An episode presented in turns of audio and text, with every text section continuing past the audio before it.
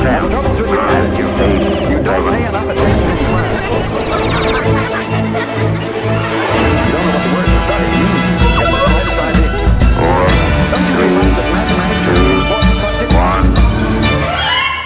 Well, hey there, Podsters. You made it back to another episode of the Pod Sound School, where we focus on helping you achieve the best possible audio production on your podcast.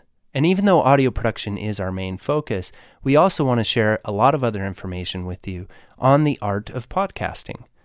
So, for season one, I thought I would ask one of our esteemed research fellows, Veronica, to talk about a couple other topics with you.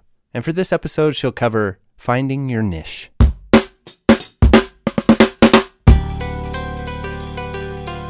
Hello, amigos. Welcome to the Pod Sound School.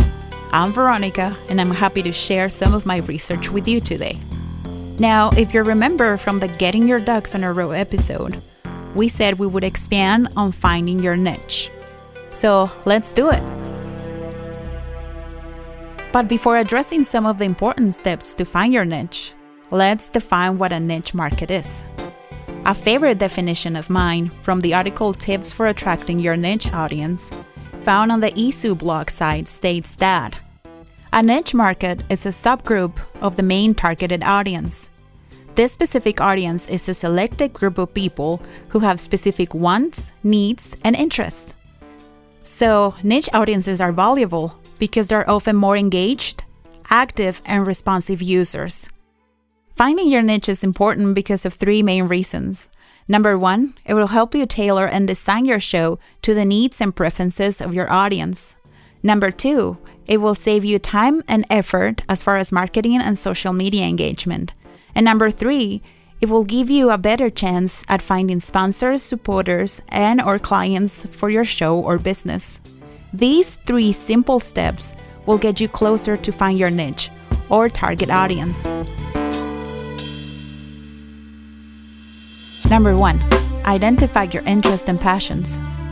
Remember, we talked about finding your passions in order to find the right topic for you? The same concept applies for finding your niche. If you haven't done so yet, make a list of at least five topical interests and passion areas. In his article, Five Steps You Can Use to Find Your Niche, Thomas Mayo says that if you're working in an area that you don't care about, your odds of quitting will greatly increase. So take the time to do some soul searching and inward looking. You will be amazed at the end of this exercise of how much you have to offer to the world.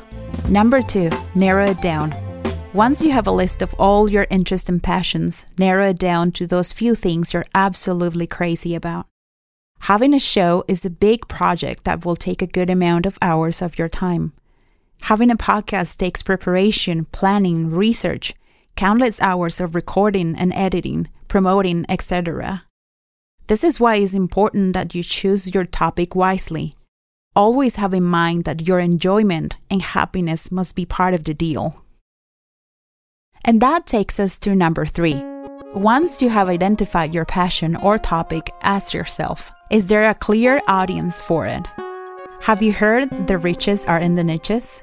With podcasting, is so true.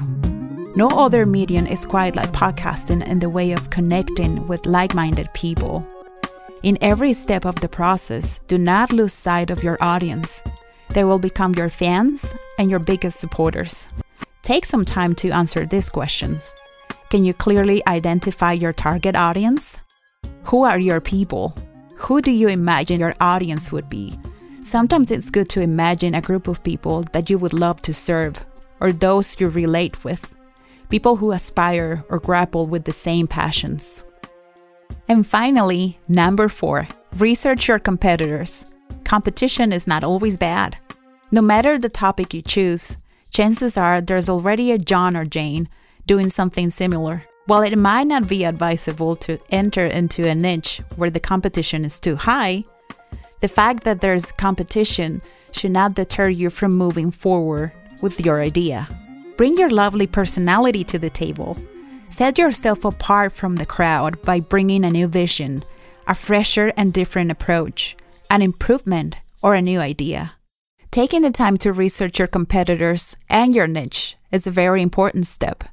It's not a bad idea to research how competitive your topic and your target demographic are.